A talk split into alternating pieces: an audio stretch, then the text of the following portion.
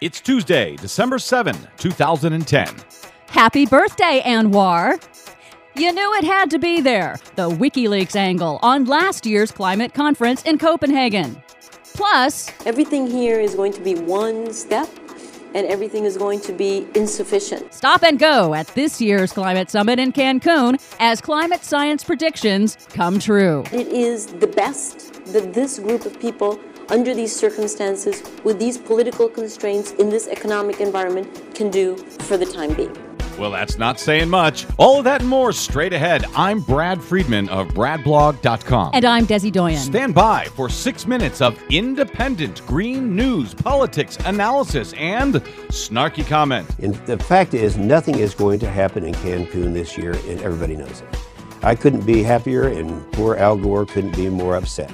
Wow, Senator Jim Inhofe from Oklahoma, it's true what they say about you. You really are a. This is your Green News Report.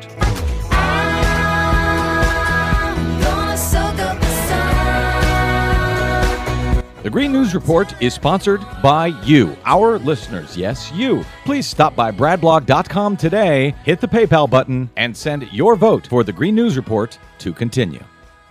Des, you know, it's remarkable to me that Oklahoma continues to elect James Inhofe as their senator. He is the model of the climate change denier. And as you heard in the opening there, he's really a creep. We'll just put it that way.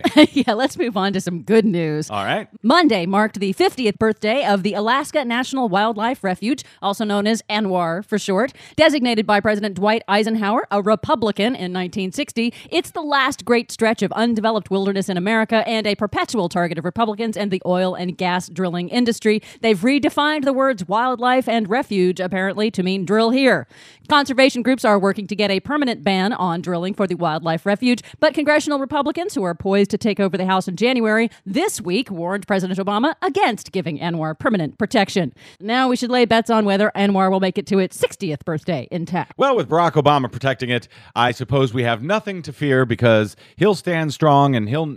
Uh, Oh, let's wait. Move on to the next story. Each one of us that is here has the moral responsibility to ensure that we are doing the absolute best that we can at that moment under those circumstances. It's the final stretch of the UN Climate Summit in Cancun, where nations of the world are attempting to negotiate an interim agreement to stabilize global greenhouse gas emissions to avoid the worst effects of climate change. As high level government officials are arriving in Cancun for the summit's final week, new climate change related disasters continue to accelerate, right in line with climate scientists' predictions. Joining the record books this year with Russia's historic heat wave and Pakistan's historic flooding this summer are this month's record deadly floods in Albania, Slovenia, the UK, Venezuela, India, and Colombia. Mass crop failures across Australia, Russia, and China due to prolonged drought, followed by intense torrential rains. And just in the last week, the worst wildfire in Israel's history that killed over 40 people.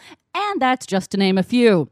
2010 is likely to be named in the top three warmest years on record. And while no one weather event can be directly tied to global warming, these specific events were predicted by climate scientists 20 years ago as part of a global trend toward more extreme weather.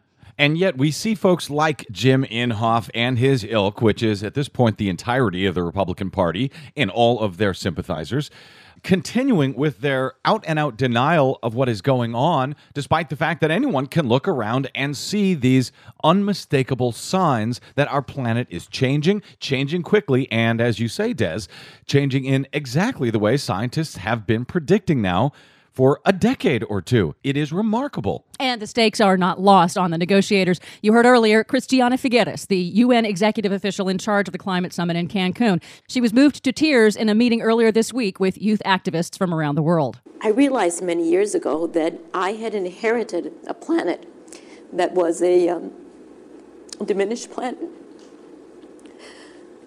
And that if I didn't do it, something about it, my daughters would grow up in a planet that had been severely diminished by what we're doing. And I just can't look at my daughters in the eyes and not do whatever I can.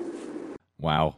I bet Jim Inhofe is laughing and thrilled today. Did I mention that he's a real Yes, I believe you did. And of course, just for fun, there's also a WikiLeaks angle to these climate negotiations. The mass release of diplomatic cables also include last year's Copenhagen Climate Summit. According to the Guardian newspaper, the diplomatic cables released by WikiLeaks show the U.S. used spying, threats, and promises of aid to get nations to support the Copenhagen Accord, the non binding agreement that was signed at last year's summit. The cables also describe several cyber attacks initiated against State Department computers, believed to be attempts to gather information on the U.S. negotiating position in Copenhagen. And yet, the war on WikiLeaks continues despite what it is they are telling us about our world and the way our public officials operate. For more on that and the stories we did not get to today, please check out our website at greennews.bradblog.com. I'm Brad Friedman. And I'm Desi Doyen. And this has been your always transparent Green News Report.